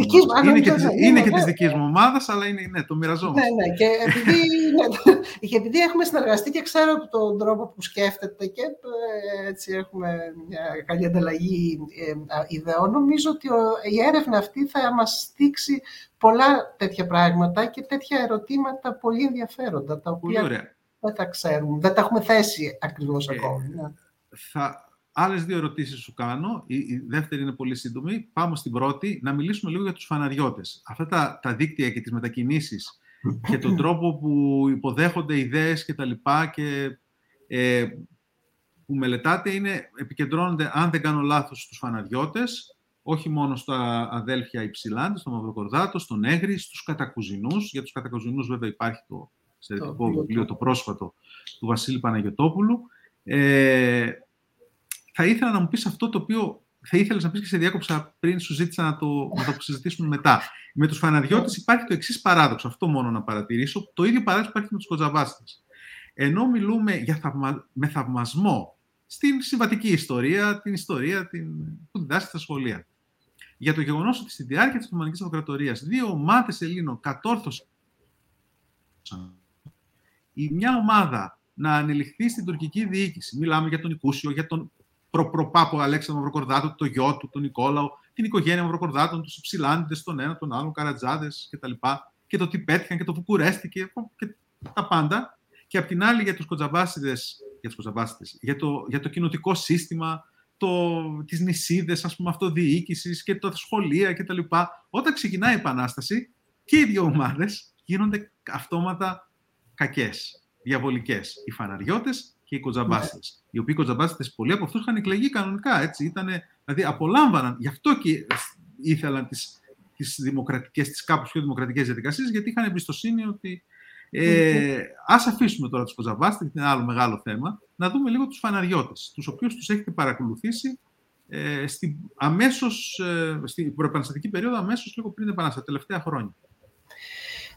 Οι φαναριώτες επίσης είναι ένα μεγάλο δίκτυο και όντως δεν είναι και στο, στο, στο εσωτερικό τους όμοι, ενώ υπάρχουν ε, φαναριώτες οι οποίοι συνδέουν την τύχη τους με την Οθωμανική Αυτοκρατορία, έτσι. Ε, και πριν την Επανάσταση, αλλά και μετά την Επανάσταση, το βιβλίο σου της Κριστίν Φίλιου το λέει πάρα πολύ καλά, τα λέει πάρα πολύ καλά αυτά τα πράγματα, δίκτυα που ξαναδιατάσσονται και μετά την Επανάσταση. Υπάρχουν φαναριώτες που είναι αντιοθωμανοί και βρίσκουν ε, ε, έτσι, που την κεφαλή κλείνει στη Ρωσική Αυτοκρατορία.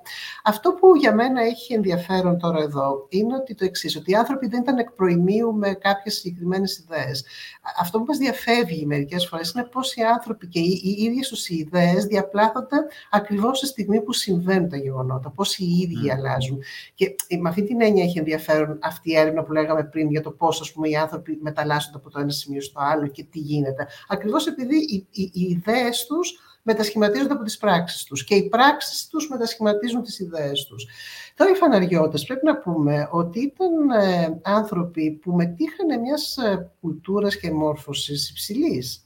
Ε, και ορισμένοι μετήχαν και σε, ε, στις μασονικές στοές. Δηλαδή ήταν αυτή η αριστοκρατία, ε, η, θα λέγαμε, που ήταν πολύ χαρακτηριστική για τη Ρωσία, που ήταν φορές επαναστατικών αλλαγών. Ας πούμε, η Ρωσία είχε μια αριστοκρατία στρατιωτική κυρίως, στην οποία ανήκαν πάρα πολλοί φαναριώτες, έτσι, που είχαν πάει από εκεί, που ήταν άνθρωποι που κάνουν επανάσταση, ας πούμε. Ε, οπότε αυτό νομίζω ότι είναι ένα μεγάλο ζήτημα. Δεν ξέρουμε, εγώ δεν είμαι σίγουρη για ποιο λόγο κατέβηκαν να πολεμήσουν στην Ελλάδα. Το, το όραμά τους δεν είμαι σίγουρη ότι εξ αρχής, παραδείγματος χάρη, ήταν ένα ελληνικό έθνος. Μιλούσαν γενικότερα για πατρίδα, είχαν δηλαδή χρησιμοποιούσαν ένα λεξιλόγιο τη γενέση του εκείνη την εποχή. Μπορούν να σημαίνει πολλά πράγματα και διαπλαθόταν ακριβώς κατά τη διάρκεια της, ε, των, ε, των γεγονότων. Ε, και ας πούμε ο Κατακουζινός, ε, δεν ξέρω αν το θυμάσαι στο βιβλίο, το είχα σημειώσει γιατί το έχω βρει ε, καταπληκτικό, ε, σε μία, παρακολουθεί την πολιορκία του Μιστρά Και, και λέει εδώ, και διαβάζει την ιστορία της Πελοποννήσου, ένα βιβλίο από τους προχώρους τους Βυζαντινούς. Ναι, ναι, ναι, που είναι... Έχει την αίσθηση ότι του ανήκει, ναι. αλλά ναι, όχι ναι, ναι. με όρους εθνικούς με κάτι άλλο. Με δηλαδή, αυτό είναι πολύ ενδιαφέρον από μόνο το φαινόμενο. Όπως και ο Δημήτρης Υψηλάντη που έρχεται και φτιάχνει, θέλει να φτιάξει ένα νεωτερικό εντός εισαγωγικών εθνικό κράτος με πατερναλιστικούς όρους. Λέει: Εγώ είμαι εδώ, ο πατέρας σας. Άκουσα από τα βάθη της Ρωσίας τη, τη φωνή σας. Πρέπει να εξοικειωθούμε καταρχάς με τις αντιφάσεις για να απαντήσω των ανθρώπων της εποχής, άρα και των φαναριωτών. Και δεύτερον, να θεωρήσουμε, και θα επανέλθω στο θέμα της ιστοριογραφίας, ο τρόπος με τον οποίο σκεφτόμαστε τα πράγματα είναι πάρα πολύ σημαντικός.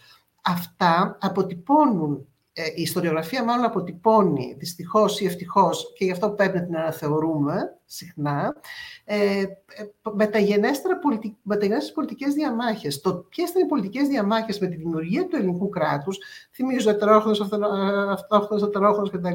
αποτυπώθηκαν και στις πρώτες ιστοριογραφικές προσεγγίσεις Επανάστασης. Γιατί την ιστορία της Επανάστασης τη γράφουν mm. οι ίδιοι με τα απομνημονεύματά τους αμέσως. Άρα μετέχουν μιας κατάστασης άλλης από αυτή που εμείς έχουμε σήμερα στο μυαλό μας. Άρα λοιπόν mm. πρέπει να διαβάζουμε κριτικά και την ιστοριογραφία για να ναι. μπορέσουμε να διεισδύσουμε στο, στο τι συνέβαινε. Εγώ βλέπω τους φαναριώτες αντιφατικούς και πολύ ενδιαφέροντες, πρέπει να πω. Έτσι ακριβώς. Και δεν είναι οι ίδιοι μεταξύ τους ο ένας με τον άλλο. Ναι. Έχουν πολλές διαφορές. Άλλος πέρασε από την Πίζα, άλλος ετοιμαζόταν για το Παρίσι να πάει και δεν πήγε. Άλλος είχε σπουδάσει στο Παρίσι, ο Δημήτρης Ψηλάντη. Ε, yeah. Ναι. Άντα, πάμε στο τελευταίο ερώτημα. Τι είναι αυτό το βιβλίο που γράφεις και πότε πρόκειται να κυκλοφορήσει; Ε, το βιβλίο που γράφω έχει πάνω κάτω τον τίτλο το 1821 «Η Ρωσία στην εποχή των Επαναστάσεων από την περιφέρεια στο κέντρο». Είναι μια προσπάθεια να πω τις σχέσεις του ελληνικού κόσμου με το ρωσικό κόσμο περίπου από το 1770 μέχρι σχεδόν την αρχή της Επανάστασης. Αυτό είναι το βασικός, είναι το πρώτο της Επανάστασης, ας πούμε. Ε, και να δείξω λίγο την, ε, πόσο κεντρική ήταν και η ελληνική περίπτωση και η ρωσική περίπτωση ακριβώς στην εποχή της, ε, της ναι. Επανάστασης, της, της, την εποχή των Επαναστάσεων και αυτό πάει ας πούμε σε, ε, και στο ε, μεγάλο, στο κεντρικό έργο του Φράνκο Βεντούρη που λέει το τέλος του, του παλαιού καθεστώτος που υποστηρίζει ότι η όλη αναταραχή ξεκινάει από την περιφέρεια της Ευρώπης, από τις παρυφές, δεν χρησιμοποιεί τη λέξη περιφέρεια και εγώ τη λέξη περιφέρεια τη βάζω στο, στο εισαγωγικά. Άρα λοιπόν πόσο κεντρικές γίνονται από εκεί λοιπόν και ε, προφανώς συνομιλεί με έργα νέων ε, ε, ιστορικών, του Μαουρίτσου Ιζαμπέλα, της Κωνσταντίνας Ζάνου, του Μιχάλη Σωτηρόπουλου τόσο, να μην, και τόσων άλλων ναι. που έχουν ήδη εκδοθεί. Γιατί νομίζω ένα, ένα σημαντικό κέρδος αυτής της επαιτίου είναι ότι βλέπουμε όλοι οι ιστορικοί πια την επανάσταση αυτή σε ένα ευρύτερο παγκόσμιο πλαίσιο. Η δική μου, ας πούμε, θα λέγαμε έτσι, ε, προσέγγιση είναι ότι προσπαθεί να βάλει λίγο περισσότερο την περιφέρεια του τη φέρει στο κέντρο. Το βιβλίο, λοιπόν, ελπίζω ότι θα εκδοθεί νωρίς τον επόμενο χρόνο, τις εκδόσεις Αλεξάνδρεια. Πολύ ωραία. Πολύ ωραία. Το αναμένουμε. Έχουμε ήδη το βιβλίο του Γιάννη του Κοτσόνη που κυκλοφόρησε πρώτα στα ελληνικά και μετά ναι. θα κυκλοφορήσει στα αγγλικά. Το ίδιο συνέχεια με το δικό μου. Έχουμε δεύτερο το, Αναμένουμε το, το δικό σου. Και βγαίνει και του Μαζάουερ τώρα ναι. ε, το Νοέμβριο τουλάχιστον στην, στην Αγγλία που και ο Μαζάουερ πιστεύω ότι ε, ναι έχει περίπου θέτει παρόμοια ερωτήματα με αυτά που Ακριβώς. Εσύ και, οι, ο... και οι Οθωμανολόγοι. Ανέφερα τη ναι. Φίλιο, αλλά έχουμε μια σειρά Οθωμανολόγων. Ο Κολοβός, ο Ηλιτσάκ, ο Χατζικυριάκης. Τους παρουσιάσαμε εδώ πανηγυρικά. Ναι, ναι, οπότε, ναι, γιατί ήταν... Ναι, ναι. Πολύ Αλλά σημαντικό γεγονός. Να μην θεωρηθεί παράληψη, δηλαδή είναι πάρα πολλά τα ονόματα. Ναι, ναι, ναι, βέβαια. βέβαια. Όχι, εγώ λέω αυτούς που έχουν, δίνουν μια μεγαλύτερη έμφαση στη Ρωσία, γιατί πραγματικά η Ρωσία είναι ο ελέφαντα στο δωμάτιο. Εγώ το διαπίστωσα στη διάρκεια της έρευνάς μου. Έβλεπα ότι ε, στη, του, μέχρι να ξεκινήσει η Ελληνική Επανάσταση, δεν υπήρχε τίποτα άλλο εκτός από τη Ρωσία, μεταξύ των άλλων, γιατί οι Ρώσοι ήταν οι μοναδικοί που είχαν ένα πραγματικό ενδιαφέρον για τους Έλληνες. Ναι. Βέβαια, τα συμφέροντά τους, όπως πάντα και όπως είναι λογικό και αναμενόμενο, αλλά ήταν οι μόνοι που είχαν ένα ενδιαφέρον. Ε, ο ρόλος του Στρογκανόφ. Α, φαντάζομαι ναι. και αυτό έχει πολύ μεγάλο ενδιαφέρον, αλλά να μην ε, κουράσουμε άλλο. Ε, Άντα, σε ευχαριστώ πάρα πολύ για την πολύ ενδιαφέρουσα συζήτηση. Και εγώ ευχαριστώ για τις πολύ ωραίες ερωτήσεις καταρχάς, τις οποίες θα σκεφτώ τώρα. Να είσαι καλά, θα τα, θα τα ξαναπούμε και διαζώσεις, ελπίζω, σε κάποια εκδήλωση. Ε, ακολουθούν πολλές παρόμοιες εκπομπές και σας υπόσχομαι πολύ ε, ενδιαφέρουσες μέχρι το τέλος του χρόνου. Θα συνεχίσουμε ασταμάτητα. Γραφτείτε στην ηλεκτρονική λίστα του ΚΕΦΙΜ για να ενημερώνεστε για τη συνέχεια. Σας εύχομαι καλό βράδυ. Καλό βράδυ και από μένα.